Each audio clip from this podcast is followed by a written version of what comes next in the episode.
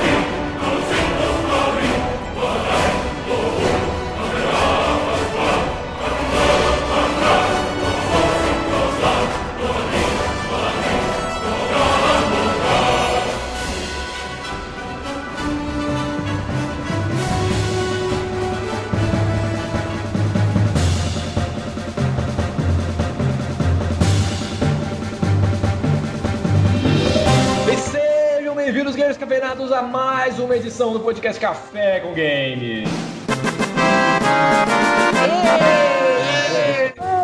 Eu sou seu host, Heriberto Stolano, e meu gel de cabelo acabou após os 16 anos. Eu sou o Smiling Stalker e eu parei de gostar de JRPGs porque eles estavam muito mainstream. If you've heard of it, it's already too mainstream for me. Começou!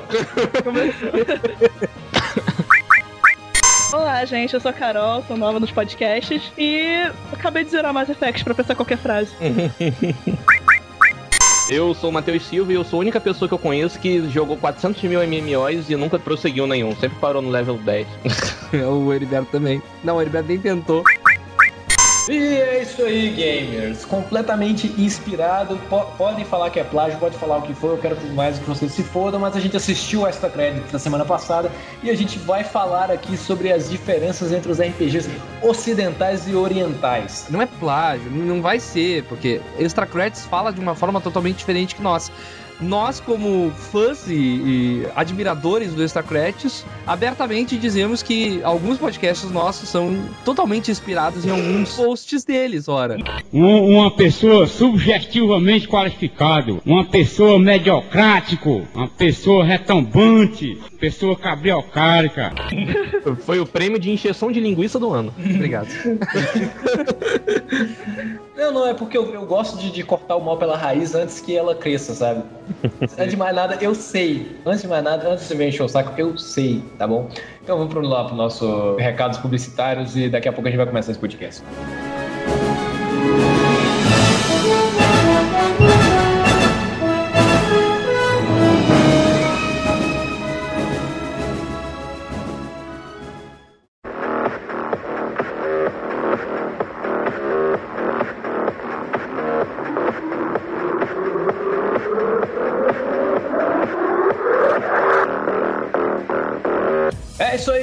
Vamos para um rápido intervalo com recados publicitários no Café com Games. Vamos lá! Então, a gente sabe o de sempre, né? Nosso parceiro, amiguíssimo, querido patrocinador leitura.com, né? Sim, sim, sim, com promoções que só na sidebar do Café com Games vocês encontram. Oh, oh, oh.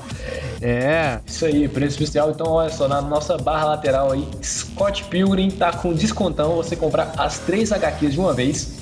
Super desconto aí, você, você que apenas viu o filme, você que nem sequer viu o filme, você que tem entre 18 e 28 anos, deveria ler isso aí. é muito bom. Mas, ó, sem, sem sacanagem, o desconto é muito grande, cara. 35% em algo que é 105 reais dá muito desconto. Cara, é muita página, é muita página, esses três volumes de Scott Pilgrim na E a capa dura, né? capa dura. Muito bom mesmo. Nossa, tô me sentindo um cara do, do, do, do canal de televisão aqui. Shoptime? Shoptime. Me É. compre, Botini. Não, porque o cara fica conversando sobre o produto, sabe? Porque às vezes eles fazem duplinha no bagulho, sabe? Aham. Tô me sentindo assim, ó. Posso trabalhar lá, vou mandar meu currículo amanhã. Garoto propaganda, Stock. Currículo vitae. Então, outra coisa também é que a gente vai estar sorteando nesta semana mais um produto especial pra vocês. Depois do sorteio de Batman, ano 1. Mas Café com Games está louco, por quê? Está dando coisas assim toda semana, todo mês, dando coisa, todo mês. A gente tá maluco, cara. Isso aí. Nosso amigo leitura.com vai sortear um exemplar de Assassin's Creed Renascença. O livro de Assassin's Creed Nossa, conta. que é um ótimo livro, É né, cara? bom. Só aí todo mundo. E- Eu não li, mas o Lucas Pires e a Thaís leram e disseram que é muito bom. É verdade. Fiquem ligados pra promoção. Se vocês não visitarem o site todo dia, não olharem o nosso Twitter todo dia, nem o nosso, nossa fanpage do Facebook, vocês não vão saber quando a promoção vier e vão perder, hein? Então, ó, visitem o site, curtam a fanpage e nos sigam no Twitter. Então é isso aí, vamos para o nosso podcast sobre diferenças entre RPGs ocidentais e orientais. Cuidado para não repetir esse informe publicitário no próximo podcast. Tá bom. Ah, é.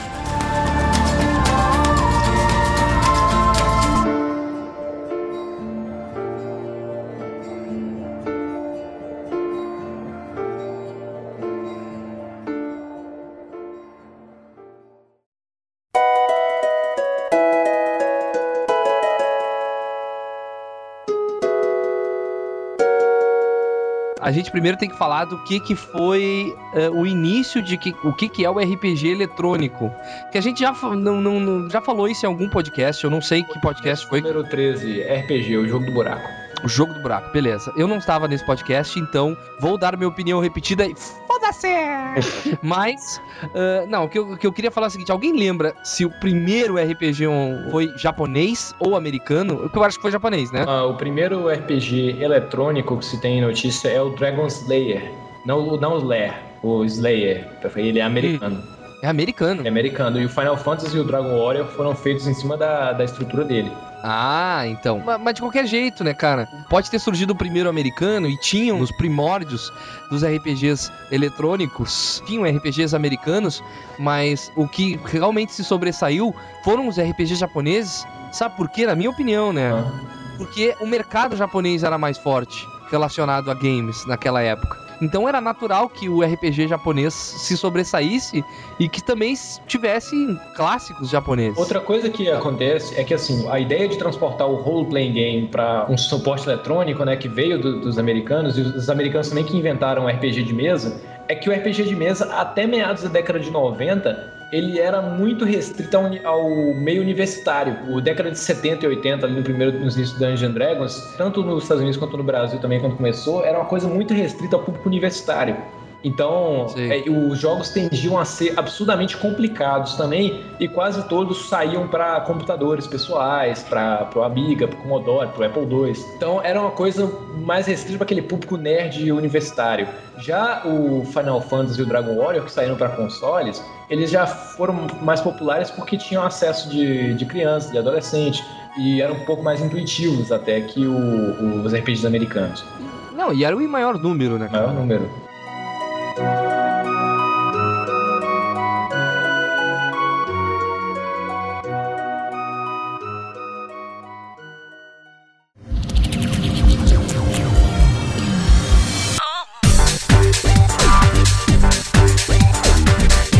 Pra mim, começou da seguinte forma. Todo mundo aqui que nasceu por meados de 1990, um pouco pra trás, assistiu Cavaleiro do Zodíaco quando criança. Sailor Moon pras Hakusho, meninas. Sailor Moon, entre várias outras coisas. Então, a gente pegou o boom da cultura japonesa no Ocidente.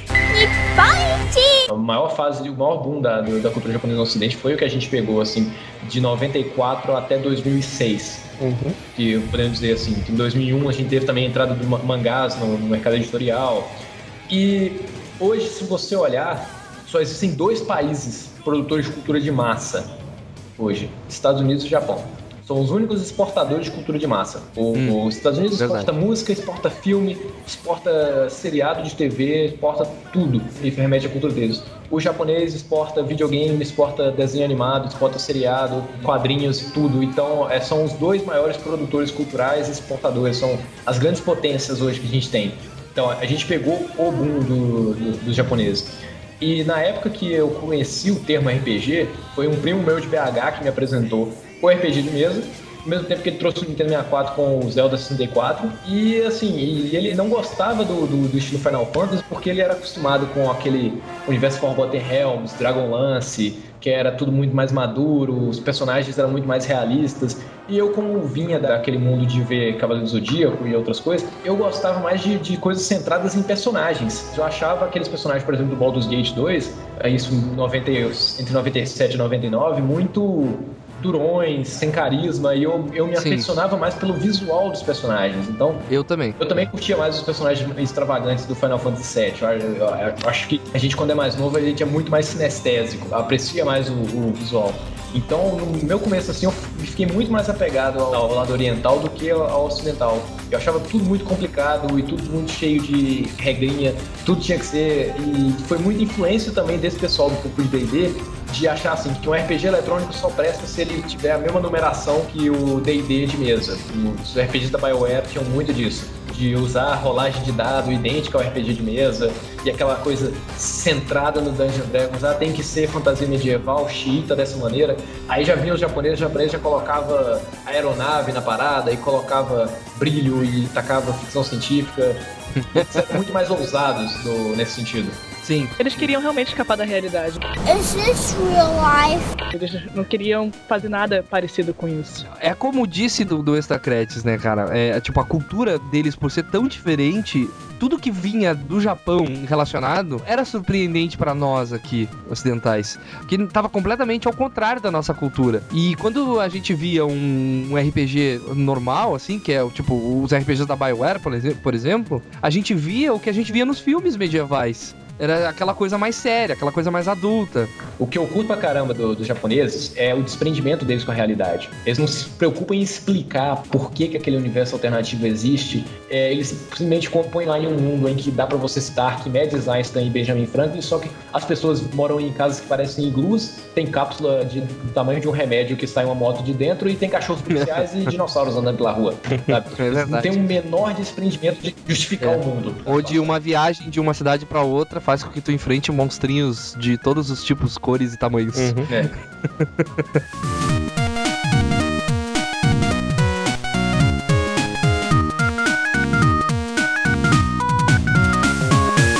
Então tá, a minha experiência pessoal, assim, de RPG mesmo, eu descobri, pode parecer sacanagem, mas não é, é pura verdade. O primeiro RPG que eu joguei foi Final Fantasy VI. O primeiro, ele me introduziu a. Qual é a palavra? Ele me introduziu ao tipo de jogo, sabe? Gênero. Ao gênero. Ele me introduziu ao gênero. Foi nele que eu conheci, eu, pra mim, na, na, na minha adolescência, RPG era japonês. Então não, eu não tinha outra referência, não existia outra referência, era aquilo. Eu aprendi definições com RPG, eu sabia, eu, eu aprendi o que, que era SD, hoje em dia ninguém mais usa essa, que é para definir o personagem que é super deformado, que era o pequenininho com cabeça grande, que é, na época do Super Nintendo eram usados. Por exemplo, eu já tô falando uma coisa mais antiga do que o Heriberto, porque eu nasci na década de 80 e eu já comecei a jogar videogame em 1990, ou seja, não, não, não, não tinha-se quase nada de RPG naquela época e o Final Fantasy VI foi, foi sair em 1995. Daí quando eu descobri Final Fantasy VI, eu comecei a jogar Shining Force, que também é, é japonês. A única coisa que me trouxe para um outro tipo de RPG, que foi o RPG americano, que eu posso estar falando uma merda, mas eu acho que é americano, foi o Diablo 1. Diablo 1 me tirou do lance de, de do, do, americano, assim, me apresentou uma coisa mais séria, menos fantasiosa, sabe? Não, eu acho que fantasioso todos são.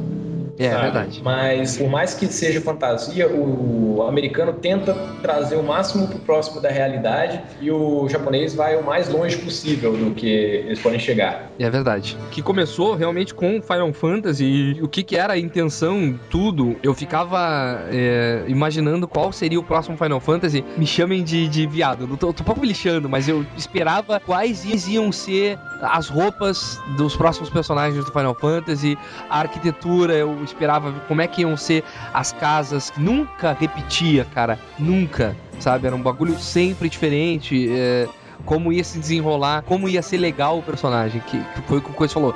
O, quem é adolescente nessa época, ele, gosta. O adolescente, eu acho que normal, ele é muito do, do, do que o personagem parece, do quanto o personagem é legal, quanto ele é badass. É, é, isso, com, com o tempo, a gente vai amadurecendo e tu não, não quer muito ver isso, tu quer ver aquela coisa mais profunda, tu quer ver o que, que o personagem tem de valor, qual é o universo que ele tá. É essa a diferença. Eu acho que o Western, uh, o RPG americano do Ocidente, ele é mais centrado no universo e esse universo tem que fazer sentido. Que é, que é, que é uma, uma justificativa bem simples.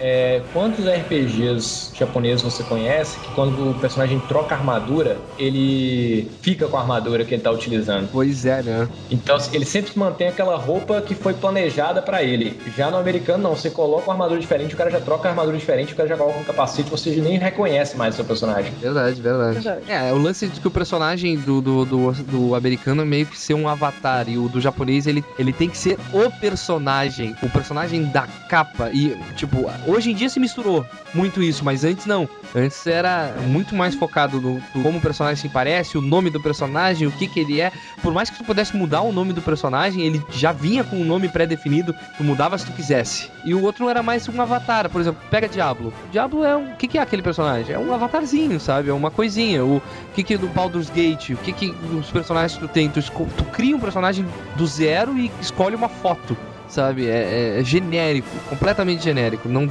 tu não consegue te apegar ao personagem porque o personagem é tu mesmo, não tem um apego. É um babaca qualquer que chega lá no momento certo, na hora certa, né? É. Exato. E, tipo, não, no, no é... Baldur's Gate você é The Child of Baal has awoken.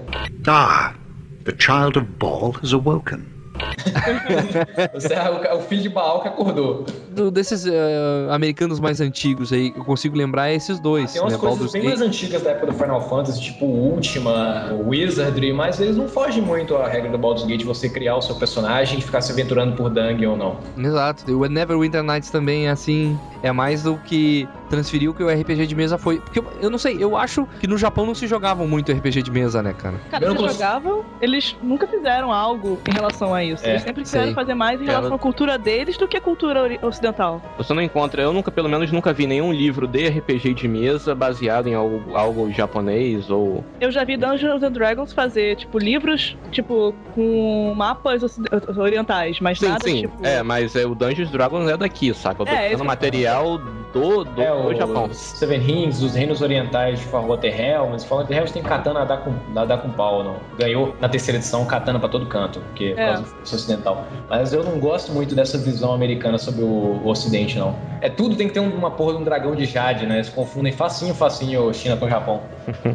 Não, eles confundem muita coisa, né? Eles, é, eles acham que todo asiático é igual, eles esquecem desses detalhes. Mas não é? Eles esquecem que indianos são asiáticos. Por exemplo. Russos são asiáticos também, né? Exatamente, eles esquecem desses detalhes. É. Mas tudo bem, são ocidentais americanos, a gente perdoa.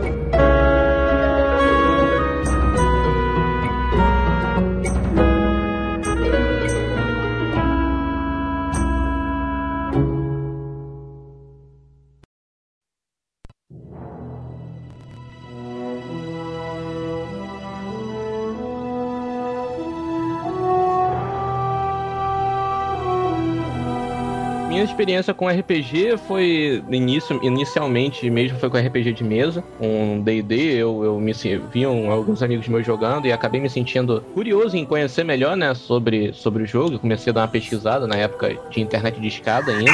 E mas eu só fui ter assim uma, uma experiência maior com RPG de mesa bem depois que eu realmente encontrei uma galera para jogar tal. Nesse meio tempo eu fiquei muito preso a MMO. Comecei jogando, se não me engano, Mu Porra, o pior, né? Acho que a maioria das pessoas que começaram a, a, a jogar MMO começaram ou por Mu, ou por Ultima, enfim.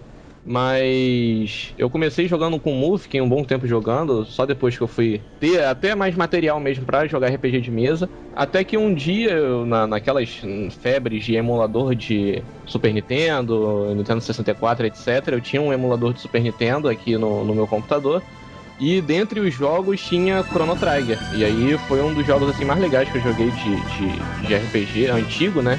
Posso dizer. Apesar de eu não ter zerado ele, porque emulador é uma merda para salvar jogo, eu não zerei, mas joguei uma boa parte do, do Chrono Trigger e basicamente foi essa minha experiência que eu tive com RPG. Foi, uma meio, foi meio que uma mistureba. Eu nunca Sei. segui nem pra um lado nem pro outro, saí sempre jogando alguma Cara, tu não botou final no Chrono Trigger, Chrono Trigger, whatever. Tu tem um buraco na tua vida, cara. Falta alguma coisa na tua existência. Botar o final nesse jogo, velho. Como é que pode? Faça isso agora. Para de gravar e vai abrir o jogo. Não, mas eu te conto o final. O Doctor foi lá e mandou o, ele, o Richard pra casa. Esse final. Show de bola, bacana, acabou. Completou o buraco da minha vida. Já acabou, Matheus? Sua experiência de vida é tão curta em relação a RPG? Já. É, eu sou uma pessoa bem simples, como eu já disse. Eu nunca fui. eu nunca tendi muito a, a, pro lado de nada. Tipo, eu sempre mantive equilibrado em relação tanto a jogos. Jo teve uma época que eu joguei muito MMO, mas acontece que eu não Sei. consigo me prender a nada. Eu não consigo ficar jogando algo por muito tempo. Eu jogo MMO até a hora que não tem ninguém para jogar. Eu não, não, não sou aquela pessoa que fica jogando eternamente e presa, entendeu? Tanto que eu já joguei muito MMO. Muito MMO. E porque eu queria achar algum jogo diferente, legal, tentar me viciar em alguma coisa, mas eu nunca consegui me viciar em nada, em nenhum tipo de jogo. Beleza, eu tenho o mesmo problema, cara. Eu não, não, não consigo realmente. Não é, a palavra não é nem se viciar. Eu, às vezes o cara quer encontrar aquele jogo que a gente vê tanta gente realmente se esforçando por algum jogo e sendo bom, né? uhum. né? Dizendo, nossa, como aquele cara se esforçou, ele gosta daquele jogo, ele tem tudo, ele consegue, ele é bom naquilo. E o cara, porra, eu vou tentar um, algum jogo, vai me conquistar e eu vou ser bom nele, e eu vou tentar. E o MMO, eu acho que é a primeira coisa que vem na nossa cabeça para tentar, sim, né? Sim, sim. Dizer, não, esse aqui eu vou me esforçar, cara, eu vou. Cara, teve uma fala que eu acho que é a fala que define meu repúdio por MMORPG. Vocês lembram no tal de Knight Online? Ah, lembro. Então, Pô, uma das primeiras cópias Xerox de World of Warcraft. então, tem uma época que eu andava com um pessoal baiano aqui que tava morando aqui em Valadares para estudar. Eram, tipo, do, três irmãs e dois irmãos, né? O irmão mais velho tinha mais ou menos a minha idade e tinha o mais novo sei lá, dois anos mais novo. E o cara era viciado em Night Online. Aí um dia a gente tentando chamar, chamar todo mundo pra sair, eu tentei chamar o garoto que jogava, assim, ele não queria ir. Falei assim, cara, são 8 horas da noite, você tá aí ó, na frente desse negócio, por que, que, você, por que você não pode parar de jogar um pouco pra gente poder sair? Ele virou de costas assim do computador, olhou para mim e falou: Porque aqui eu sou alguém. Nossa. Caralho. Cara, assim, aquilo ali entrou na minha mente de um jeito. Eu fiquei com medo, sabe? Não, mas cara, olha é que tá. Não, não é, a culpa não é do jogo, cara. A culpa é da vida das pessoas. Quando falta alguma coisa na vida das pessoas, ela encontra. Ele poderia não estar tá jogando um MMO, ele poderia, sei lá, tá. É... Isso é falta de Jesus na vida desse menino. ele poderia estar tá fazendo qualquer coisa de forma compulsiva, mas é, ele encontrou no MMO, sabe? Ele poderia, sei lá, ouvir metal no, no canto do quarto tocando guitarra. Ele poderia, sei lá, é, gravar podcast no sábado à noite. Ia, mas não, cara, que tá jogando MMO. Tipo assim, o, os caras chegam pra mim e dizem, sábado à noite você não vai sair, você vai ficar gravando podcast. Aí eu viro de costas e falo, é porque pros meus ouvintes eu sou alguém. Super feito. Só ouvinte, porque pra gente você ainda é um meme. A internet, eu sou meme na internet, na internet eu sou alguém. Saia da internet, guri! Não, porque na internet eu sou alguém. Cara, eu vou falar isso pra a próxima vez que ela entrar aqui. aí, não, a Carol, a, a, a, mãe dela chega no quarto dela assim: Carol, tu já tá o dia inteiro jogando isso. Para de jogar isso aí. Não, mãe, porque aqui eu tô salvando a galáxia. isso. Mas já salvei a galáxia, então. é.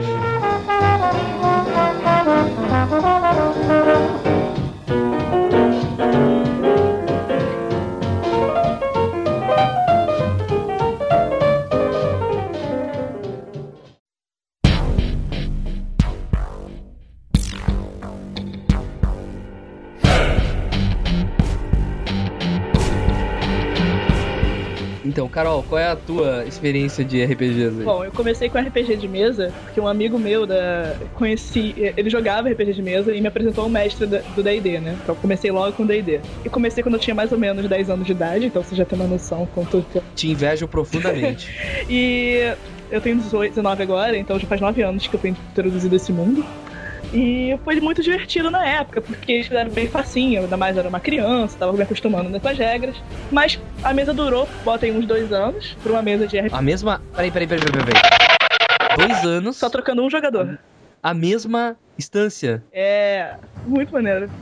Sério? Sério, ficou muito maneiro. Que foda, cara. Que foda. porque- Dois anos na mesma instância. Eu acho que eu foda. nunca cheguei level 10 em nenhum RPG de mesa da minha vida. Que foda, cara. Eu nunca fiz mais de uma partida na minha vida. Não, é porque assim, Eu- a ideia desse meu mestre era fazer um RPG realmente que durasse. Ele escreveu uma história, entendeu? Foi para- Só que a gente acabou a mesa porque ele teve que sair do país. Cara, que foda. Parabéns. Tanto que a gente não, tipo, digamos assim, zeramos a mesa, sabe? A gente não matou o Final Boss. Mas foi divertido pra caramba quanto durou. E depois disso Cara. eu fiquei meio carente de mesa, né? Pô, depois de dois anos, né? Eu Claro. fiquei meio carente e comecei a, a conhecer os mundos digitais de RPG. Primeiro foi com. Acho que foi o Mu também. Eu comecei Tá, com o mas Mu tu, também. tipo, foi, tu, tu conheceu direto o MMO? É, mais ou menos. É porque, tipo assim, eu fiquei muito tempo sem jogar RPG. Depois que acabei Ah, essa porque isso mesa. é triste. Conhecer primeiro MMO é triste, cara. É, não, é por isso que eu falei. eu- depois, assim, quando eu conheci Chrono Trigger, minha vida mudou. Ah, sim. Eu conheci mais ou menos. tu não tens o buraco na tua vida. Não, que não fiz o Matheus. buraco da minha vida. Vamos se foderem. Eu conheci o MMO primeiro porque me, me apresentaram também, entendeu? Eu não era naquela época como eu sou hoje que vou catando jogos. Você nunca resolve jogar MMO sozinho, né? Sempre tem um traficante que te ajuda. Sei, exatamente. Você nunca vai de livre espontânea vontade. Você vira viciado é sempre assim, eles te vendem aquela droga até você comprar todo o tempo. Nossa, louco. Triste, é triste, é uma vida de viciado, muito triste. Tanto que você se acha uma pessoa nessa vida, né? Alguém importante nessa vida. Mas, é, depois de Chrono, eu trago assim, único RPG depois disso que realmente me marcou foi quando eu conheci a Bioware. Com o Jades Empire, essas coisas assim da Bioware. Que eu adoro, adorei. Caralho, até que enfim o jogador de Day Empire. Eu achei que eu nunca ia encontrar essa pessoa no mundo. Eu existo! Eu acho que eu sou o único ser humano na face da Terra que jogou de Day Empire. Pra- pra mim, você é o único ser humano na face da Terra também que jogou, Heriberto, que eu não sabia que você tinha jogado. Ô, Matheus, Oi? abriu o olho aí. É, né? eu, eu nem falo nada porque ele mora lá na casa do caralho, então. É, ah, foda-se, Aí né? depois eu descobri o Neverwinter, né? Que é a mesma segmento da mesa de D&D. Então pra mim foi super divertido, só que eu achei meio chato, porque pra computador você ter que rolar dado dentro de jogo é um saco.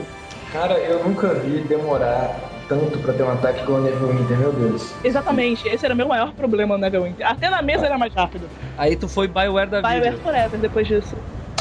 Mas assim, eu joguei Final Fantasy também, assim, obviamente, joguei de alguns jogos de RPGs, mas não foi muito meu ponto forte. Não que eu não goste, é simplesmente eu acho muito fantasioso. Eu sou mais pega pelo lado gráfico, realista mesmo.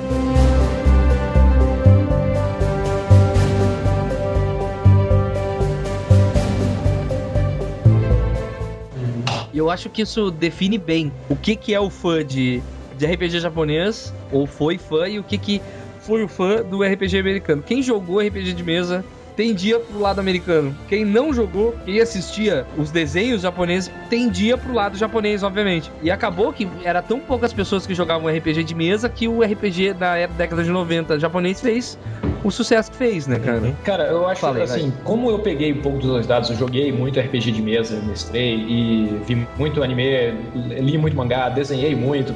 Então, eu acho assim, do que, que eu via? Quando eu comecei a aprender sobre concept art de personagem, até estudar design gráfico, então eu já estava adulto, já estava fazendo faculdade, eu comecei a compreender como cada elemento visual que você coloca faz algum sentido. Você não coloca um personagem usando tal tipo de roupa à toa, sabe? Tudo é planejado. Eu- Então eu passei a apreciar quando você bate o olho em alguma coisa e ela parece fazer sentido. Assim, não, isso aí faz sentido. Você bate o olho assim você já vê, não, isso aqui foi bem pensado. E então eu comecei a notar que os jogos japoneses que eu ia vendo no PlayStation 2 começou a tudo puxar mais para um lado apenas da estética visual e menos do, do que, que essa estética representa. Essa foi a minha experiência com os RPGs japoneses. Eu comecei a notar que, assim, Final Fantasy já era bonito, já era todo colorido, mas aquilo ali tudo fazia um sentido. É tanto que tem um site que eu não consigo achar mais, que mostrava como cada nome do personagem da série Final Fantasy era um nome pensado. Por exemplo, o nome da Aeris. Aeris, no, no japonês, é Aerith, né? Termina com TH. Aerith é um anagrama para Terra, para Earth. Que representa tudo que ela Que representa, ela representa pra a história história do jogo. A Ares, no, com S, é também uma, uma, uma divindade menor grega. né? Outras coisas legais, por exemplo, Cloud Strife, né? Seria o que? Cloud é nuvem e Strife é, é uma palavra ligada a conflito. E o que, que é o, o Cloud? Ele sempre está em conflito com as memórias dele e o passado dele está nebuloso. Tem amnésia, ele não se lembra. A Tifa, o nome dela, Tifa, vem do, de um nodo da Cabala, chamado Tiferet, que é o nodo da beleza, dentro dos 10 né, níveis da Cabala. E a pessoa que nasce sobre esse nodo, né, se ela seguir direitinho o negócio da Cabala, é justamente aquela pessoa, aquela mãe de todos, é aquela segunda mãe que todo mundo tem, que é aquela pessoa que sofre pelos outros, que cuida de todos os amigos, que é isso que a Tifa é. Sephiroth, que é o Sephiroth, que é o último nível da Cabala. Então, todos os nomes de todos os personagens, do- de criaturas, tinham um estudo, tinham um sentido, sabe? Tinha uma pesquisa por trás do- da coisa. Aí você pega os nomes, por exemplo, o, tá, o Final Fantasy Tactics é bom, mas os nomes são completamente jogados ao léu. Os do Final Fantasy XII também tão, são completamente jogados, o, o- a ideia deles. E você começa a notar que os caras estão ligando cada vez menos pro, pro sentido daquele design visual, do sentido daquela, daquele roteiro, do sentido daqueles nomes, apenas para ligar para a estética visual. Parou de ter sentido, as coisas começaram a acontecer simplesmente pela estética que é a cena. Por exemplo, quem assistiu o, o Final Fantasy VII Adventure Children, Uhum. então, tem um monte daquelas cenas de, de memória, aqueles flashbacks do Cloud dentro daqueles ambientes brancos, que o- o- a fala ali não faz sentido nenhum. É só pra ter uma musiquinha bonitinha, é só pra ter uma reflexão e Não, aquele filme inteiro é só visual, visual. cara. É só pra te fazer um uau o tempo todo. Uau, uau, uau. E mesmo acabou, assim né? é legal, o filme é legal, não é, não é tipo, ou, a, ou Eu- o filme. Mas daí tu pergunta pra qualquer fã de Final Fantasy VII. Não, Tá, vem cá. Fez sentido aqui- aquilo ali pro jogo, pra história? O final. Ah, acabou lá o final do Final Fantasy VII, algum tempo depois aconteceu aquilo. Tu lembra do que aconteceu no filme? Ou tu só lembra que o Cloud tinha é, 10 espadas que juntavam com uma, a, a, a cena da moto é foda, a cena da luta é foda, quando jogam ele pra cima ele fica subindo, subindo sem parar, que legal, sabe? As partes engraçadas, É. o celular que toca a musiquinha no Final Fantasy, é só isso que a gente lembra. Lembra da história? Vou- Não, vou não pegar lembro. um outro exemplo, um jogo que eu joguei até o final, que é assim, é legal, eu gostaria muito de, de me aposentar pra poder jogar ele de novo. Eu, que agora que eu tô sem tempo pra jogar, eu tô pior ainda. É The Last Remnant. ah, Last sim, sim, sim, sim, sim. É da, é da Square, não é? O que é feito na, na Unreal 3. Sério, bicho, joga aquele combate do jogo, o combate do jogo só tem. Todas as opções são iguais. Você simplesmente fica apertando X e mandando todo mundo atacar. E você sente que suas decisões não estão influenciando em nada na estratégia de batalha. Então não, não, não tá só na parte do visual, tá na parte do combate também, tá na parte da mecânica. Tudo. Parece que, é, que não, não- você não sente substância naquilo, você não sente aquela substância, aquele alimento. Parece, ah, parece tudo muito raso. Então é, é por isso que não eu. tem feedback nenhum. É por isso que eu deixei de gostar. Eu, eu sinto uma coisa tão superficial, tão rasa. É, uma, uma coisa que eu, que eu percebi, que assim, eu não posso estar completamente errado também, mas por exemplo, o que eu acho dos R- os RPGs em geral é, asiáticos, eles tentam representar a personalidade e o, background, digamos assim, da história visualmente, enquanto e não se preocupando muito em dar uma personalidade marcante pro personagem, fica uma coisa meio seca. Eles, eles colocam aquilo mais na roupa dele ou pelo que ele faz. É, o contrário dos, dos RPGs ocidentais, que eles não se importam muito com a parte visual do herói, do personagem, seja lá do que for, mas eles dão mais créditos no que o personagem é pro mundo, no que ele influencia pro mundo, tanto que é o exemplo aí mais recente de Skyrim e o Mass Effect, né? E o, o, o personagem não tem tanta, tanta beleza visual e etc, e, tipo, mostrando que ele é o fodão, mas ele... Ah, peraí, peraí, peraí. O Marco Wanderloo é bonito pra caramba, cara. É. Não, sério, ele é bonito, cara. Ai, você realmente virou uma mulher. O comandante Shepard, o padrão, ele tem cara do, do ser humano mais normal do mundo. Ele parece meu irmão mais velho. Isso é verdade. Sim, Até a sim, já mulher, viram né? default, é. Até a mulher é uma mulher normal. Aham. Entendeu? E eu acho que, que os RPGs ocidentais eles puxam mais pra esse lado. Eles não se preocupam, tan- preocupam tanto em pôr um personagem gigante com uma espada humanamente impossível de ser levantada, sendo magrinho com cabelo cheio de gel pro lado, mas eles se preocupam em, em- em- em colocar um, um background e uma história e uma importância pra aquele personagem muito maior que os RPGs asiáticos. Tem um lance do RPG é, japonês que ele também gosta de que o personagem sempre seja aquele personagem adolescente. E o, o ocidental não. O ocidental ele, ele prefere mais o maduro, o personagem mais é, é, vivido, no caso. É, E sabe, mu- mudando de alhos pra, pra, pra bugalhos, eh, vocês sabem que chegou, chegou uma certa época que o RPG japonês começou a decair, né? Em vendas. Tô falando da parte de mercado.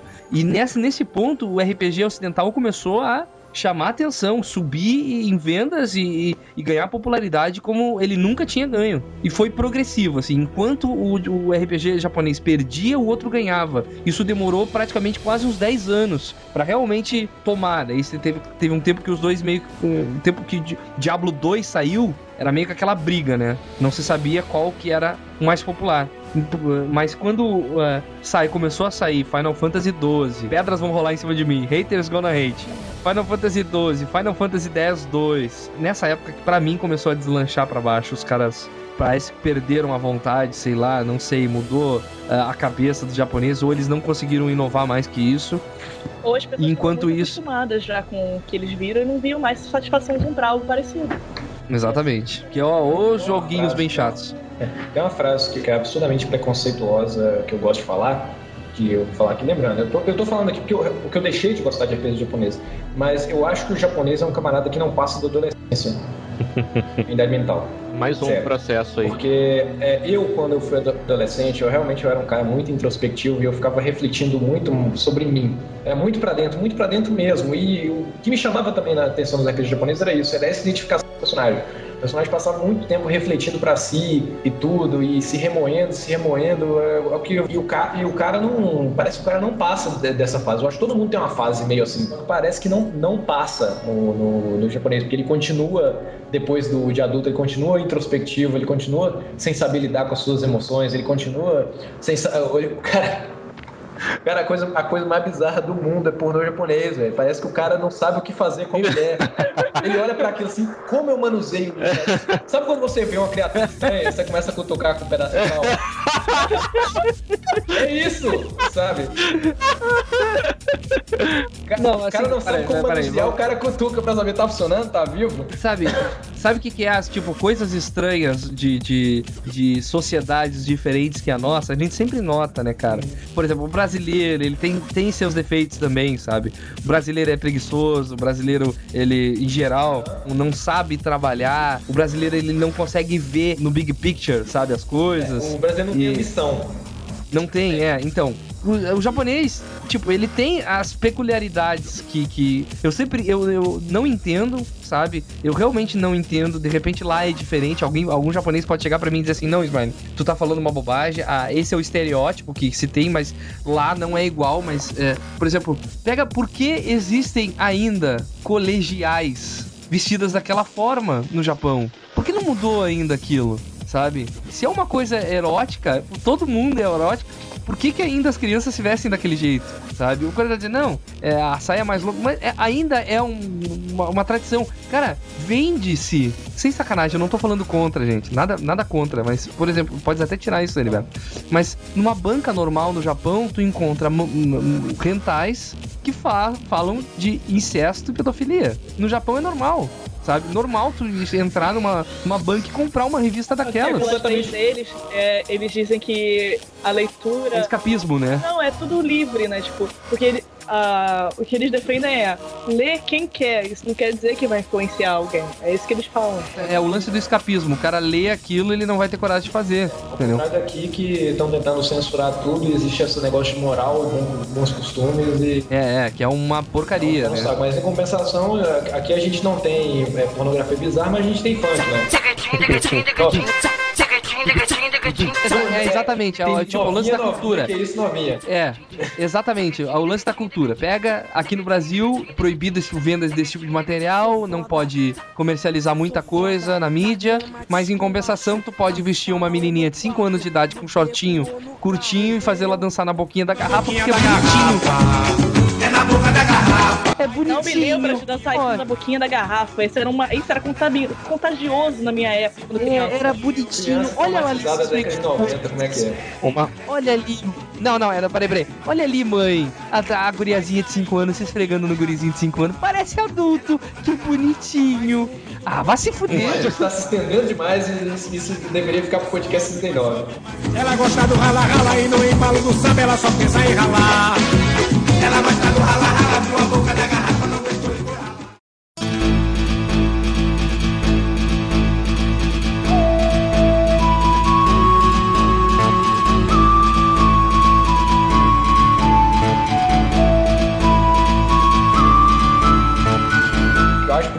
eu acho, tem isso. O, por característica, por estereótipo, pelo que eles mostram, o japonês ele é introspectivo e ele leva isso, você representa isso porque você vê que o, é igual quem não gostou do final de Lost. Spoiler!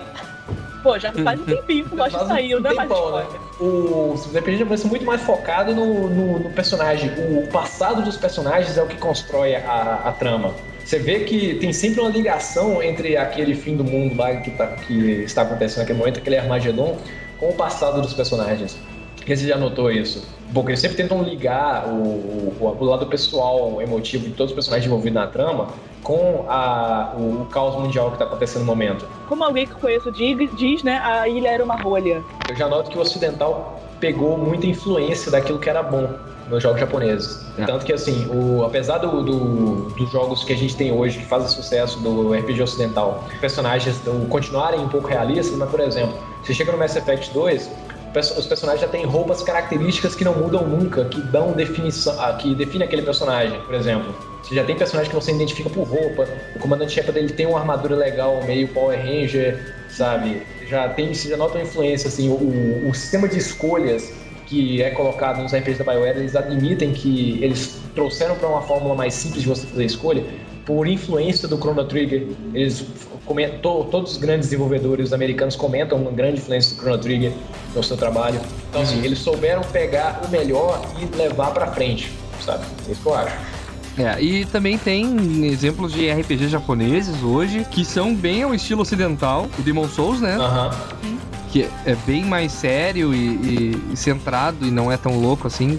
É, não sei se tem mais algum Mas você exemplo. sabe que o Demon Souls ele é uma sequência espiritual de um jogo de PlayStation 1 chamado Kingsfield.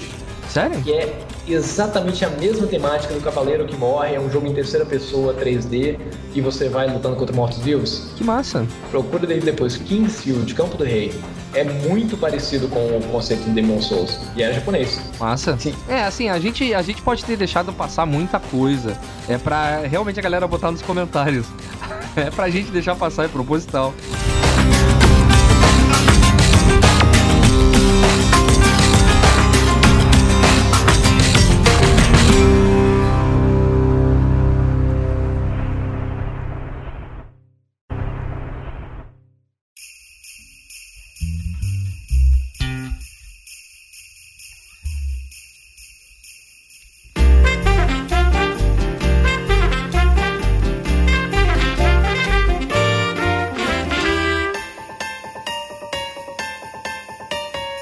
A gente fosse fazer uma competição do que eh, existe hoje no mercado, sabe?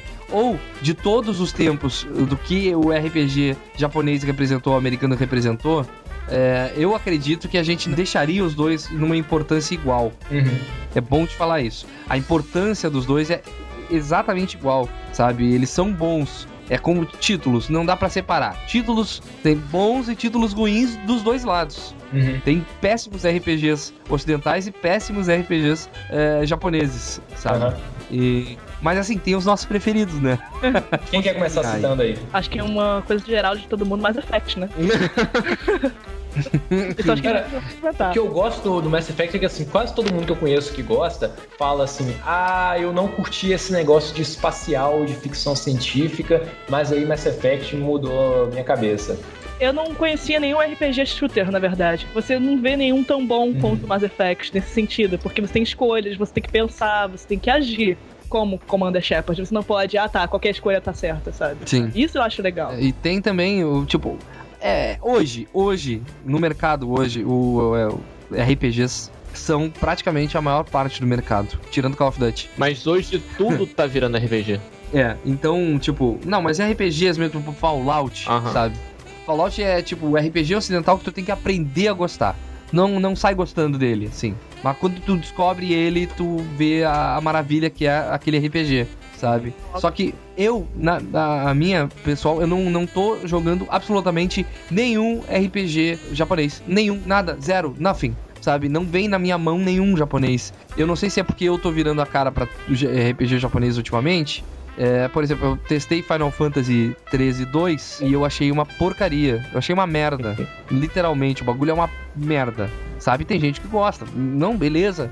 Sabe? Acho que eu não me senti jogando É, a, a- a frase é: não me senti jogando, eu me senti andando pelo mapa e vendo os, os, os personagens lutarem.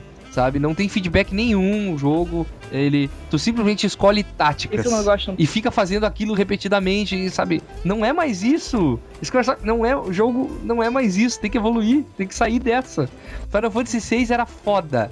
Final Fantasy VI na época aquilo não existia. Daí foi 7, 8, 9, beleza, vai manter, vai, legal. Só que passou, passou o tempo de esse tipo de, de, de jogo ser é, cheio, assim, menu, tu abre o menu, ele tem milhões de esquemas pra te fazer, mas a batalha é o apertar o botão repetidamente. E o, no, o, o 13.2 nem isso tu faz. Tu pode largar o controle e ele segue.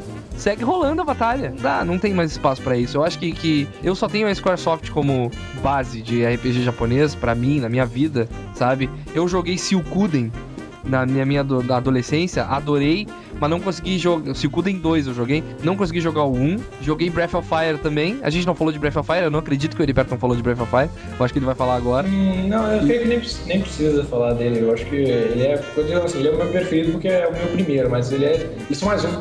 É, Dentro do- então, da importância histórica que ele teve pro gênero, é só mais um. Então, por mim, na importância na minha vida, o RPG japonês teve uma importância na minha adolescência, mas hoje eu não jogo mais, hoje eu só jogo RPGs ocidentais. É isso. É, eu tenho dois nomes pra citar, não pela importância que eles têm pra mim, mas por, pelos exemplos que eles dão. Eu lembro que no início da geração PlayStation 2, o pessoal sabia que de- dessa queda do público pelos RPGs japoneses, então a, a Microsoft pediu para um estúdio lançar um game exclusivo para Xbox que se inspirava demais em RPG japoneses. Aí você vê o quão boba é a visão americana do- da produção japonesa, que é um jogo chamado Sudeki. E Que, assim, é, vocês já viram esses desenhos animados de meninas fadas que tá passando de manhã na, na Globo e na SBT? Witch, Winx. É, o visual É. dos personagens é idêntico. Só pra dizer, isso foi da minha infância. Então, não, isso aí eu já era adolescente já quando eu vi. É, chama Sudeki o game, o visual do game é parecidíssimo com o desses desenhos. Eles tentam fazer parecer um, um jogo japonês, um RPG de ação com pare. Parece até uma sátira aos RPGs japoneses. Parece que alguma produtora americana gastou dinheiro só pra zoar os RPGs japoneses, Nossa, sabe? É, que laje. se deram uma olhada na- por aí, Sudeki. Sudeki. Ok, peraí. É muito colorido, as cores parecem muito fora de lugar, as personagens são muito sexualizadas. Como todo bom RPG japonês, todas as mulheres são peitudas, cabelos coloridos e roupas Sexualizadas, micros. né? E roupas micro, né? Que não sei como protege, mas enfim. Tudo muito coloridão e tal, né? É, alguns americanos têm, outros não, né? A gente, a gente, sabe a diferença, tem essas coisas. E teve uma sequência, né? O qual? Sudeki 2. Teve? Sério, teve. Uma sequência. Não, a gente não teve não, não cheguei a ver. Deixa eu ver. Não teve, não, eu não vi. Tá bom então, cara. Cadê? Se você diz que não tem, Essa foi boa. confio não, do Heriberto. Não, não entendi a piada. Não, tu falou assim, não teve não, eu não vi. Então tá, então não teve não. não entendesse ainda. Não, não entendi. Ah, ele não acredito, cara. Tipo, o cara tem aquele, aquele tipo de pessoa que, tipo, o que ela não vê Não não é verdade, né? Daí tu falou, não teve não. Tipo, uma certeza, por, por que não teve? Porque eu não vi. Ah, Não, não, mas tá. não, não te, sério, é porque na época que, que saiu esse jogo e que poderia ter saído na sequência, eu entrava na GameSpot todo dia pra poder ver o que, que tava indo ser lançado. Ah, tá. De repente eu vi uma foto 2 do Sudeki e confundi, então. Não, não, eu quero que Então você não- me mostra. Não, eu pesquisei no Google, daí tava aqui isso. Peraí. Sudeki. Vamos ver. Daí eu abri uma foto. Não, eu acho que eu que tô rateando, velho. A Sudeki- Que a foto é Sudeki 2 underline alguma coisa, eu olhei. Xbox One. Não, é só teve um jogo É, da, da, da Só série. teve um jogo. Ah, tá. Tu, tu tá certo. Não. É, e o outro é o próprio Demon's Dark Souls, que mesmo antes do- da queda do, RPG japonês, os japoneses já sabiam fazer RPG ao estilo americano. Eles sabem fazer e sabem fazer muito bem. E, pra não dizer que o, o RPG japonês está em queda, tem uma série que ainda é excelente, que é a Persona. Persona 3 ou. Persona é japonês, Persona, né? Shin Megami Tensei, porque... Cara, Persona é maravilhoso, É cara. muito bom, e assim, eles pegam essa parte, essa coisa que é a maior característica deles de levar ao lado introspectivo do personagem, e, tipo, é meio uma parada meio Inception, sabe? Você, os combates são dentro da mente dos personagens. E lá eles revelam aquela coisa do alter ego, sabe? Do seu interior, do seu, do seu psicológico interior, você é completamente diferente daquilo que você é Fora. É, é exatamente isso. Você tem um- uma pessoa que é extremamente tímida, aí lá dentro ele é uma figura completamente eloquente dentro do, do universo da mente dele, a sua persona. É, de contrário. Ah, legal, que, o que cara. eu não gostei no Persona no 3, que eles levaram todo esse lado e tal, mas botaram um cachorro pra lutar com você. Não, e como exemplo até do Extra Credits, é o jogo que tem o mais bem trabalhado personagem homossexual da história dos videogames, Bom. até agora, no Persona 4. Persona 4 é maravilhoso, cara. É muito bom. E assim, é o melhor. E é uma coisa pra quem gosta daquele RPG pra filosofar sobre a vida. O cara, cara que assiste, o mesmo do cara que assiste cinema russo.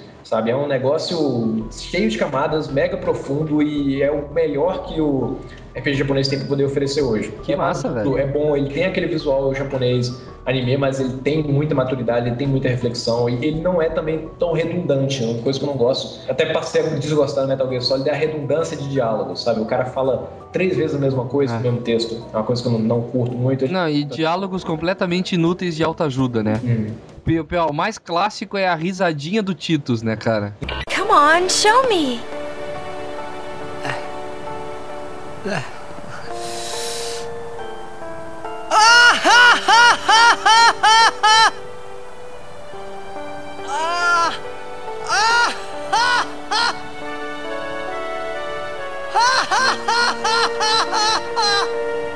You probably shouldn't laugh anymore. Ah, quando eu fico triste, eu dou uma risada. Eu faço uma gargalhada bem alta. Forçadaça! tipo, eu fiquei olhando pra aquela cena e dizendo, puta, que merda, velho. Que, que bagulho inútil pra história. Mano, mano. O Matheus não É falou isso, ainda, eu acho. É, não, eu perto de vocês, eu me sinto assim, eu não sou gamer, porque não joguei, nunca joguei na maioria desses jogos que vocês estão falando aí. Cara, tu, não, tu, não, tu é gamer e amiguinho da noia da gente, cara. É Cara, eu sou um tipo assim, a maioria das pessoas é, me, me- até reclamam disso por mim. Eu não consigo me apegar. É muito difícil eu me apegar a um jogo e, e, tipo, levar ele assim como se fosse a única coisa no mundo. Por exemplo, Hum. Poucos jogos. é, poucos jogos me agradam assim. é, só em eu ver o trailer, eu falei, pô, esse jogo deve ser bom. Aí eu jogo ele, tipo, 20 minutos e depois eu nunca mais encosto nele na minha vida. Eu- Sei. E eu sou a mesma coisa com a maioria dos jogos. Por exemplo, a maioria dos MMOs, eu só faço um boneco. Porque eu não tenho paciência de upar mais de um. E as pessoas ficam revoltadas. Não, mas você tem que testar. E se você não gostar, e se ele ficar ruim e fizer o boneco errado, eu foda-se. Não vou fazer tudo de novo. Sabe? Eu só tenho um boneco em todos os MMOs que eu faço, que eu jogo, saca? Que é sempre o guerreiro, sempre com espada. É, eu sempre- escolho um, eu escolho um e. Não, sabe que, só pra finalizar, você sabe que chega uma hora que você chega nesse estado. Hum. Por exemplo, tem um cara que eu acompanho muito que ele fala sobre games, que é o Carlos Merigo. O Carlos Merigo, ele é um cara que tem pouquíssimo tempo pra poder jogar, pra camisa do brainstorm, não, pouquíssimo tempo pra jogar, ele só pega aqueles top of uh, outstanding games que saem, por exemplo, Portal 2, StarCraft 2, é aqueles jogos que saíram assim, que são muito acima do seu padrão, eles não são jogos casuais. Eu comecei a acompanhar esse tipo de público gamer. O cara só pega um jogo pra jogar quando ele tem alguma coisa a mais do, da média. Então é, é a mesma coisa daquele cara que também não perde tempo com qualquer filme. Você passa a ficar mais seleto com aquilo que você joga. Uhum. Então, por exemplo, eu tô ultimamente eu tô, eu tô andando com, com o pessoal de, de esporte e aventura, pessoal muito praticante de esporte, aí eu sempre. Aí quando eu comento que eu tô há três semanas sem jogar videogame, eles falam, isso é bom, velho. Que aí você tá ficando menos tempo dentro de casa sedentário. Eu falei, não, isso não é bom, não. Eu amo videogame, eu gosto de videogame, eu quero jogar mais. Mas se eu não tenho tanto tempo quanto antes pra jogar, então eu vou jogar melhor. Jogar com. Vou ser mais seletivo ainda. Vai, se- vai fazer uma seleção melhor. É. Aham. Mesmo. Quando não tem esse tempo, cara, é a única coisa que a gente pode fazer, cara. Tipo, parar na frente do computador assim e dizer assim: o que, que eu vou jogar agora? Vou jogar Team Fortress? Team Fortress não vai me levar a nenhum lugar? Vou jogar Mass Effect porque eu não vi ainda ele inteiro. Sabe, é mais ou menos isso. Tu, tu tem que selecionar, tu não vai querer jogar qualquer coisa que não te leva a nenhum lugar, a não ser que tu queira, não tenha realmente nada pra fazer. Mas com a falta de tempo é isso mesmo. É, é, mas eu, eu sempre, eu sempre me, me, me, me disse como uma pessoa muito clichê em relação a tudo. Eu não tenho saco pra assistir filmezinhos cults e- e- e alternativos, eu não tenho paciência. Eu tenho um amigo meu que escuta música do Azerbaijão e mostra lá as paradas lá e eu falo, cara, isso é escroto, saca? Eu gosto de escutar o que a maioria da- da- das pessoas escutam. E isso, eu sou assim em relação ao jogo. Eu, primeiro que eu também não tenho muita paciência. Se o jogo tem muita coisa pra se fazer, eu não tenho paciência de continuar ele, eu não gosto de ficar é, planejando coisa. Por exemplo, Dragon Age Origins. Eu comecei a jogar o Dragon Age, gostei até um pouco dele, mas é, depois que eu comecei a descobrir o potencial do jogo, de você fazer aquelas estratégias e planejando, ah, se o boneco tiver em 50% de vida, ele vai fazer isso, deixa pré-programado, eu falei, ah, não vou fazer essa porra não, e parei de jogar. E a mesma coisa que até a Carol reclama comigo no Mass Effect que eu, por exemplo, as, uh, um monte de side quest inútil, eu não faço. Eu não vou fazer aquela merda. Não tenho paciência de só pegar um negócio lá na casa do caralho que não vai ter ação nenhuma no jogo e entregar pro cara para ouvir uma paradinha, saca? Eu não tenho paciência para isso. É a mesma coisa com os bonecos. Eu não fico, só libero os pontos lá de evolução do meu. O dos outros eu clico no auto, saca? No automático e vambora. Se foda, zerei o jogo. Entendeu? Fala o cara que zerou primeiro. Sim, é, ele zerou com 25 horas, eu zerei com 31, eu acho. Entendeu? Eu não consigo ficar muito tempo preso fazendo coisas que eu, eu acho que são, é, assim, é, é, inúteis, saca? Depende do, do, do, jogo. Eu com Skyrim, eu acho que o Skyrim foi a última vez que eu perdi tanto tempo com videogame. Skyrim Esse... também, porra, eu tô com hora pra caramba. Né? pior, que, é- pior que eu tô olhando pro meu computador que eu trouxe ele aqui pra, pra sala, né? E eu tô doido pra jogar Skyrim, porque Skyrim tá instalado nele. É, bom. É um dos grandes motivos de eu ter chegado no level 6 do, do, do Skyrim parado de jogar. Cara, eu. Eu com Skyrim, eu zerei Skyrim no level, acho que 70 e poucos, acho que 73, se eu não me engano. Mas, sei lá, é bonito, é divertido, mas cansa. Cansa porque é muito aberto. É, eu parei de jogar justamente pelo fato dele ser ter, ter, essa complicação de, por exemplo, você tá na batalha, aí tu para, muda de arma, aí tu bota um veneno na espada para envenenar o bicho, aí no meio do jogo você para e troca a mão e bota magia um escudo, aí no meio do jogo, na batalha você para de novo, não, agora eu vou fazer isso aqui. Eu não tenho paciência de ficar fazendo isso o tempo todo, entendeu? Eu acho chato. Eu gosto de, de ir pra porrada e foda-se, eu puxo a primeira arma que tá na minha mão e vambora. Se eu morrer, eu vou tentar de novo com aquele mesmo jeito, entendeu? Eu não tenho paciência para ficar fazendo essas coisas. Ah, então é isso aí, pessoal. Essa foi a nossa discussão absurdamente maluca e vazia. Não chegamos a lugar nenhum. Com toda a discussão versus filosófica, mas espero que tenham gostado. Né? é, existem fãs de, dos dois tipos de RPGs e eu acho que a gente tentou só mostrar que não precisa, só cons vai conseguir curtir os dois na sua devida época. Eu acho que, que é, é, isso. Eu, eu acho que é isso. Me perdoem, é isso, que, tá? Me mandem e-mail, smile.cafécomgames.com, me xinguem, é isso. Ele quis tá? dizer em outras palavras é que opinião é igual a cu, cada um tem o seu. Só que ele falou Ai, bonitinho, Matheus.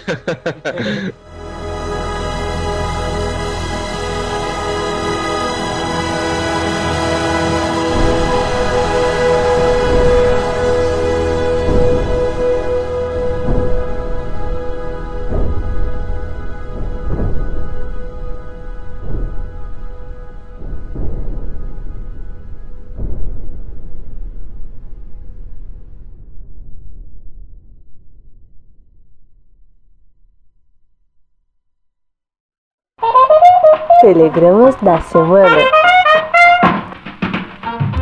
É isso aí, Ismael. Vamos para a melhor parte do podcast que vem no final dele, a leitura de e-mails do Café com Games. Isso! Isso aí, recebi... Yeah, yeah! Nem abri a caixa ainda, a gente recebeu muitos e-mails, Ismael. Tanto, tanto, tanto e-mail, tanto e-mail, que assim que eu abri a caixa aqui, eu digo quantos foram.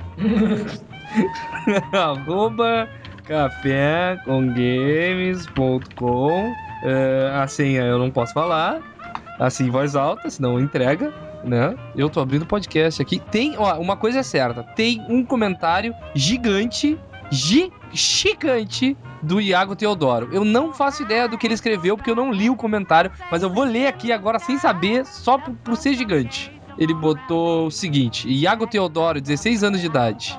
Uh, KKKKK, ao contrário do meu amigo Andrei, eu acho que ele tava falando, se referindo a alguma coisa que o Andrei falou em cima ali. Não, eu brinquei muito de Thump Cross. E pô, eu só tenho 16 anos. Quase no fim do podcast eu fui reparar que a nave espacial da foto foi feita no Minecraft. Peraí, eu. Peraí.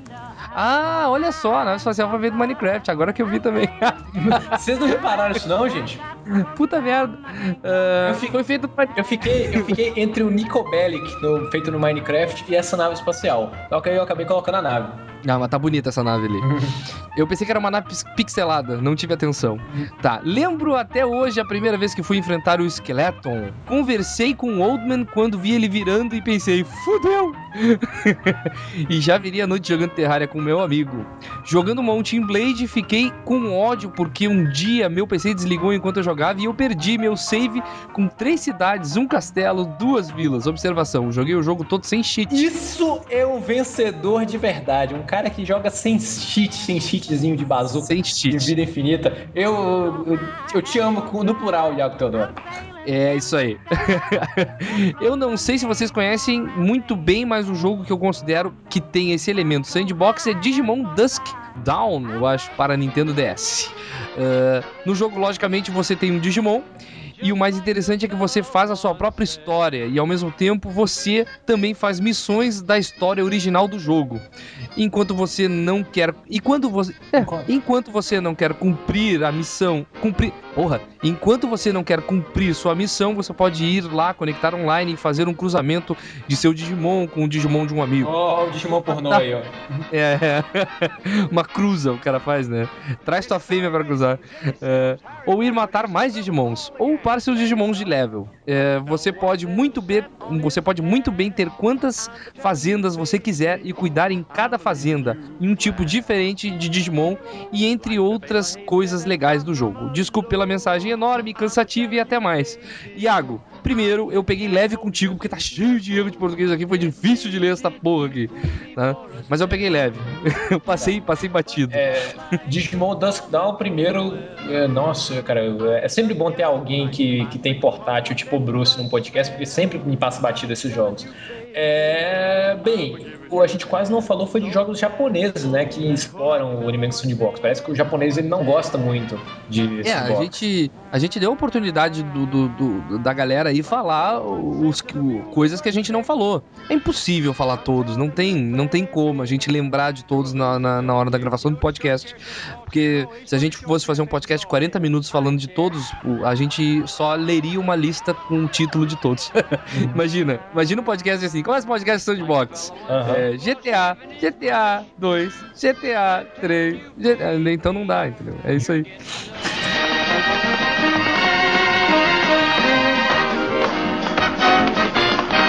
É, então, tem um e-mail aqui de Júlio César Sabim. Fala, meus caros podcasters, gamers, madrugueiros, cafeinados do Café com Games. Meu nome é Júlio e tenho 18 anos, sou de Campo Largo, PR. PR é Paraná ou Pará? É Paraná, né? Paraná. PR, PR é Paraná. Paraná, sabe? Então é gaúcho que nem vocês, mano. não é gaúcho, cara. Paranaense não é gaúcho, cara. É, pra mim, Sul, Paraná, Paranaense é paranaense. Paraná, Paraná, Sul, Santa Catarina e Rio Grande do Sul é tudo um lugar só. ah, tá. Tá bom. Sobre o que? Hoje eu vi, hoje, hoje eu vi uma piada re regional assim tão, tão idiota. Ah, só que é tão idiota que é, é tipo, o cara perguntou pra um São, um São Paulino assim. É, é, dentista gosta de dente, paulista gosta de.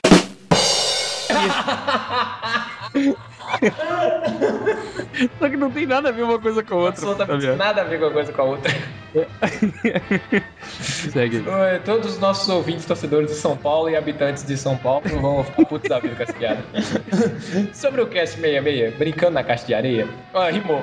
Nunca gostei muito de sandbox. Adoro literatura no geral. Comecei a jogar games por esse motivo. Histórias. Quando pequeno, passava ter de tardes, não muitas para falar a verdade, lendo livros que pegava na biblioteca pública. Quando descobri a possibilidade de ler uma história interativa, minha cabeça explodiu.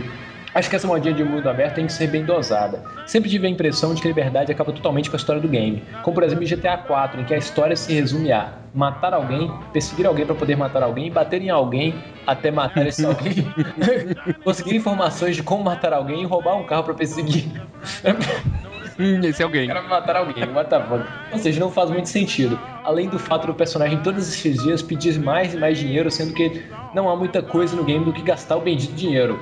Essa falta de fazer nunca me chamou a atenção, até que encontrei Red Dead Redemption, música dramática de fundo. Não, eu não edito tão bem assim. Não, eu não edito tão bem essa leitura de e-mails.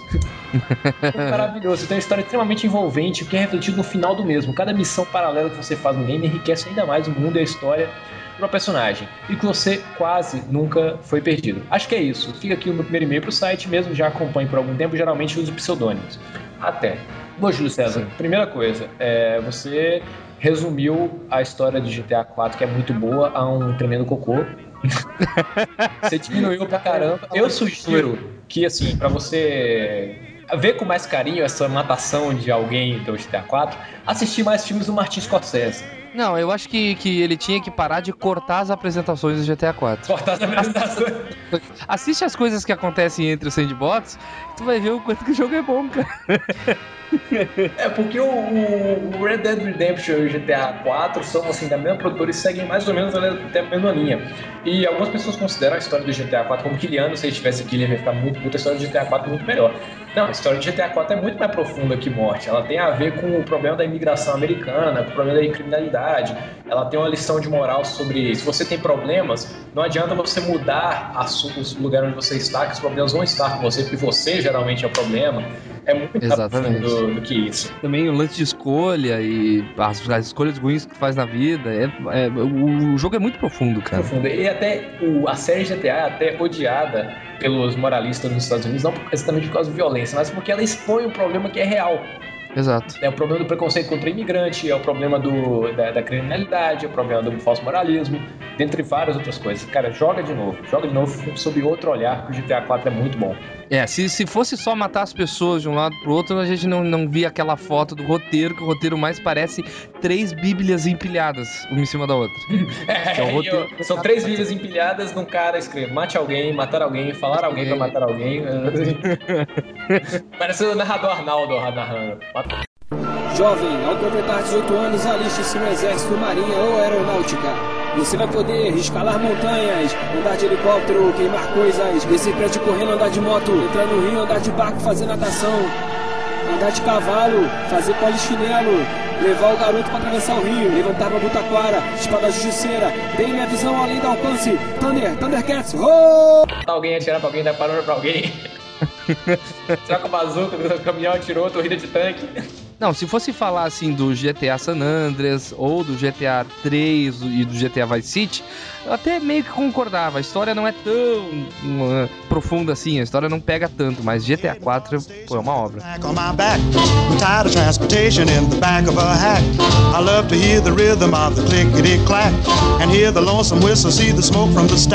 Próximo e-mail é do sócio de carteiria, ah, William Drey dos Santos, tá aqui. Ele fala o seguinte: Olá pessoal, William de novo, again. Fiquei duas semanas sem ouvir o cast por causa dos spoilers. Apesar de, na maioria das vezes, ignorá-los, dessa vez eu decidi não ouvir. Mas bem, eu acho que o que faltou explicar do cast é a diferença de sandbox e mundo aberto, já que Zelda, por exemplo, era um jogo de mundo aberto, porque mesmo sendo livre, você tinha poucas coisas a fazer além da missão principal. E os GTAs de PS1 com visão por cima. Alguém lembra? Lembro demais do GTA de, PS, de PlayStation 1 e de PC. Eu É, eu, uhum. eu tenho no Steam, eu tenho no Steam, não joguei ainda. Mas minha. Nunca vai jogar. Oito que é muito bom. Uh, eu estou meio na dúvida se ele é considerado sandbox ou mundo aberto. Mas pulando alguns anos para frente, falemos de Minecraft. Lembro que vi no Nerd Maldito um vídeo do Monark vi a série dele e comecei a jogar. Eu também, William. Uh, da mesma forma, vi Monarch e joguei Minecraft. Uh, já gastei bons dias jogando ele. Terraria foi um caso semelhante. Conheci pelo Monarch e me serviu de substituto de Minecraft. Já que eu tinha tido uns problemas com os drivers da placa de vídeo na época, mas ele passou de um simples substituto para um jogo incrivelmente viciante. Destaque para o multiplayer, que no Minecraft, que no Minecraft é cheio de lag e no Terraria é perfeito, ou quase. Mountain Blade, ele botou Amp, eu acho que é isso mesmo? Mount Amp Blade? Não, não é, tá errado. Blade, não, é Mount and Blade. É, é, Mountain Blade eu conheci no IndieDB, exatamente uma semana antes de vocês citarem no cast sobre mágica. Não fiquei imediatamente viciado no game por causa da falta de tutorial melhor explicado e a falta de um tutorial para explicar a parte diplomática e com uns bugs de cores. Peraí. E com os bugs de cores que só depois consegui corrigir. quase desisti de jogá-lo, mas perseverei e viciei. O jogo é cheio de possibilidades e quase todos os problemas foram corrigidos pelo Warband e seus patches. Ah, apenas um permanece, os cercos acabam sendo um pouco mais maçantes por conta de só se ter uma ou duas vezes às vezes três escadas. Eu não sei se essa frase foi muito É, de- clara. É, por conta de só ter uma ou duas vezes três escadas para subir. Subir o castelo ou cidade. Considerando consi- É, O pode bug, ser. o bug que ele tá falando é o seguinte: é porque quando você vai fazer um cerco, você tem uma ou duas escadas para os seus soldados poderem subir. Então, direto os soldados ficam travados lá. No, Ah, na escada na tá. hora de subir. O cara põe a escada para subir o muralha do castelo. E fala que provavelmente elas às vezes te empurram da escada e você tem que esperar os seus homens serem massacrados para depois tentar subir. Bem, GTA eu terminei o San Andreas, Vice City e o Liberty City Stories. Todos no PS2, exceto o San Andreas que terminei uma segunda vez no PC. A evolução, tanto gráfica quanto na jogabilidade, é absurda do 3 para o San Andreas. Centenas de veículos novos, armas, minigames e o caralho a 4. É, outro excelente game da Rockstar nos mesmos moldes é Bully. A gente não falou de Bully, né? Não, Que se passa dentro de. É, que se passa dentro de uma escola e que tem uma história muito legal, música boa, personagens bons e um monte de coisas a serem feitas. É isso, pessoal. Até a próxima podcast. Podcast. Cara, o, o Bully eu sou maluco pra jogar, mas eu sempre esqueço de. De, de ah, pôr ele na fila assim, agora tá mais difícil ainda. E realmente eu esqueci de citar. O Bully é o tipo daquele jogo que. É o jogo bom que ninguém jogou. É, é um jogo bom É, e genial que ninguém jogou. Coisa. Ah, é. Mas é isso aí. William Andrei, nosso ouvinte mais antigo, querido do nosso coração. Uhum. É, então, Smiling, o que, que você anda jogando aí? Pois é, cara, eu posso. Ô, Heriberto, eu posso dar um recadinho dos novos vídeos que vão surgir aí no Pode, Café pode, pode. Tá. Gente, eu só quero dar um recadinho rápido aqui na leitura. Vocês vão notar que essa semana vão sair alguns vídeos que não estão no. no- no- alguns vídeos meus e do, do- da galera aqui do Café com Games que não estão no, no- no canal do Café com Games, porque é o canal novo que eu tô inaugurando, que é o canal Multiplayer Brasil. Ele vai se focar em jogos multiplayers. E agora essa semana eu já lanço o primeiro de Mass Effect 3. E então, se vocês curtem ou curti- vão curtir esses vídeos e querem acompanhar o que a gente vai aprontar, que a gente vai fazer todo tipo de jogo multiplayer, inclusive com notícias de jogos multiplayer, inscrevam-se no canal e vocês vai estar na, na sidebar ali o canal, vocês vão poder conferir. É só isso. Valeu. É isso aí. Então, até a semana que vem. É isso aí, pessoal. Esse foi o nosso podcast inteiro e leitura de e-mails. E até semana que vem.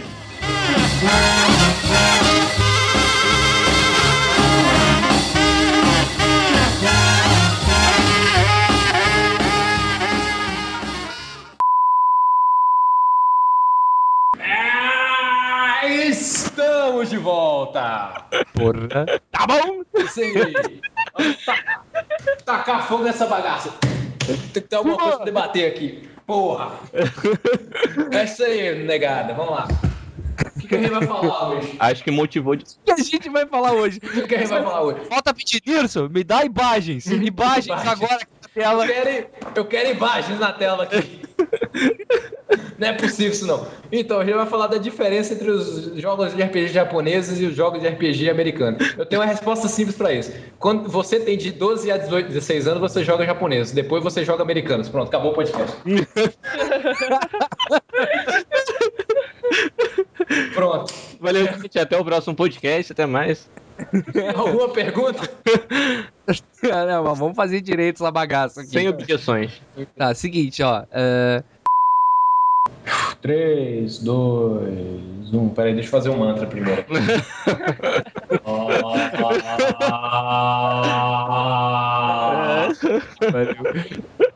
Eu prefiro. Eu, eu queria estar comendo a coxinha do Hitler. né?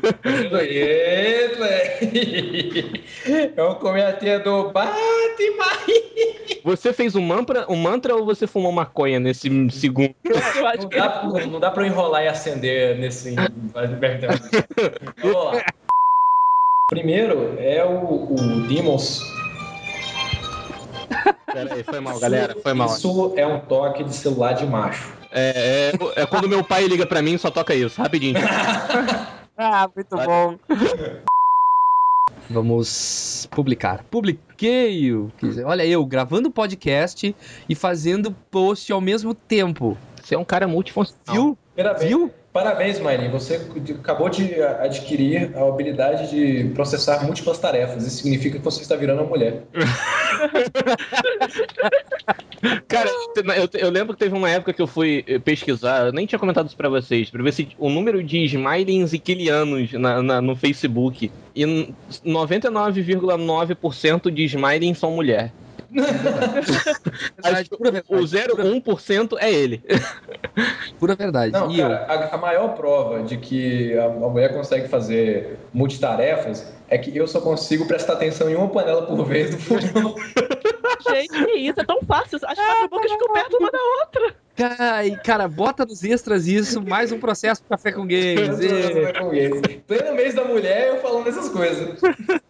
É sério, eu só consigo. É, não, ó, hoje já teve na gravação do ao vivo o Kiliano falando que a coxinha que o Hitler faz é a melhor coxinha do mundo. Você não pegou a coxinha do Hitler, cara. É muito engraçado. Não, não viram a coxinha do Hitler, não sabe o que, que é o amor, cara. Então tá.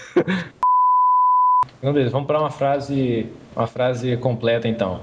É, eu estou olhando para uma ilustração da bunda da Vitória na minha mesa. Normal. Vai, Nice. vai falando, Heriberto.